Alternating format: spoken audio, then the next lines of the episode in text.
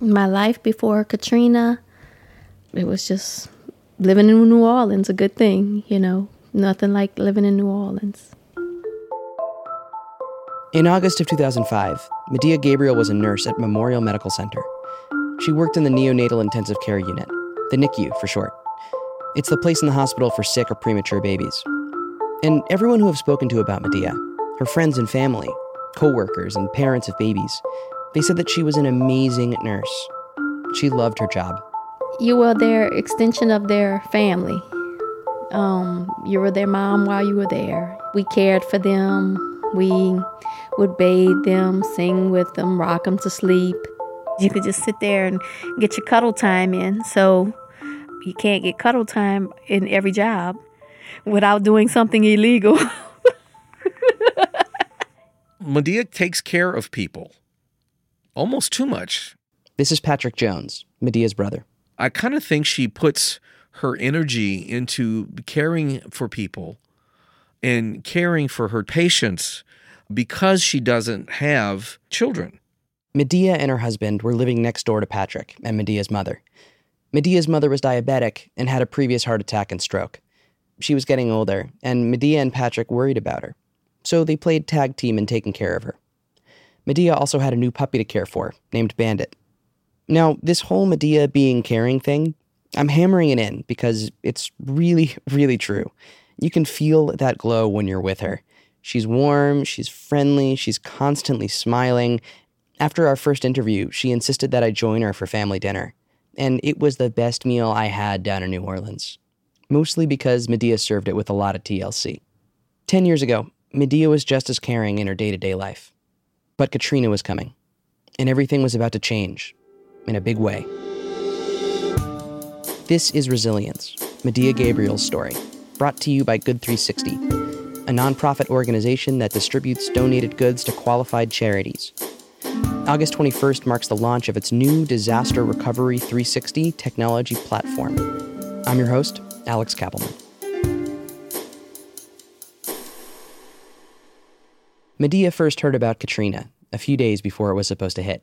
They said a storm is coming. We're not doing much. It's just another hurricane coming. It was routine. Oh, there's a storm coming. Board up some windows, get some food, make sure you have your supplies. Medea's husband and his brothers boarded windows around the house. Her six nieces and nephews were running around, so she thought it would be a good idea to get them out of the way. I'll keep the kids. I'm not doing anything. We'll go to the zoo. Streets are kind of quiet. And so when, when we get to the zoo, the parking lot is empty. This is strange. There's usually a lot of people here. The animals had been sheltered, so the zoo was closed.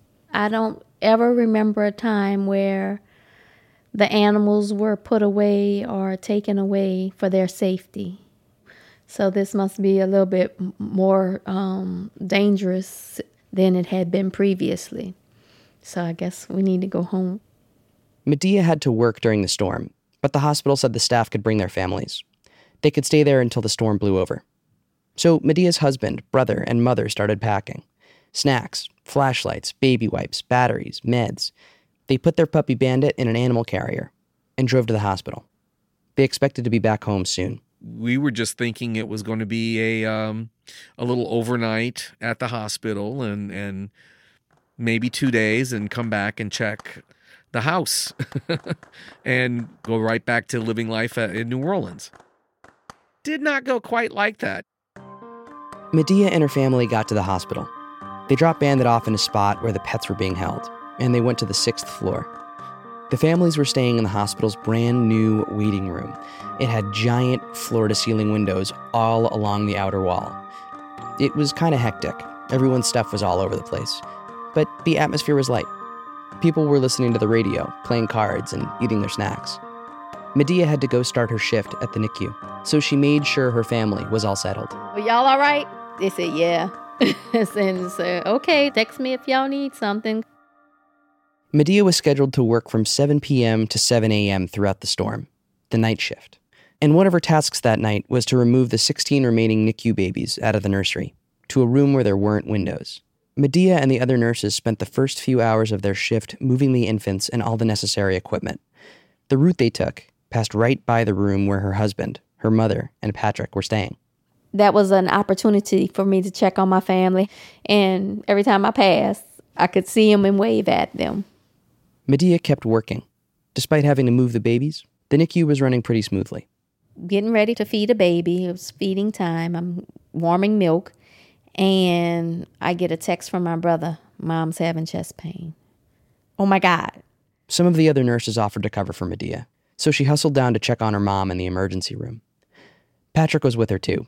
The doctors couldn't rule out a heart attack, so they admitted her as a patient. Medea worked through the night in the windowless room that held her babies.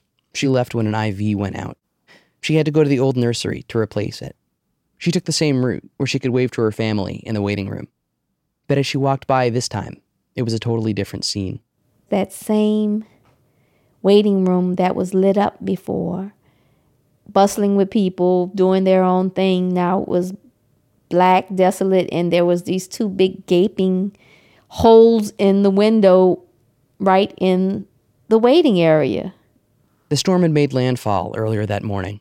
The winds had reached 140 miles per hour that night. The force was so strong that those huge, sturdy glass windows completely shattered. It looked like someone had just taken a pair of scissors and randomly snipped out part of the glass. The families were moved to a different area. When that happened, I I, I kind of knew that we were in a serious situation.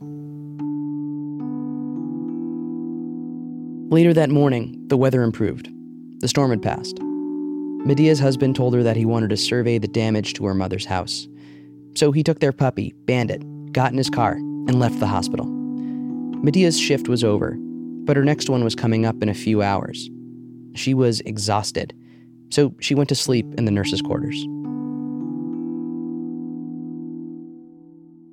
I woke up suddenly.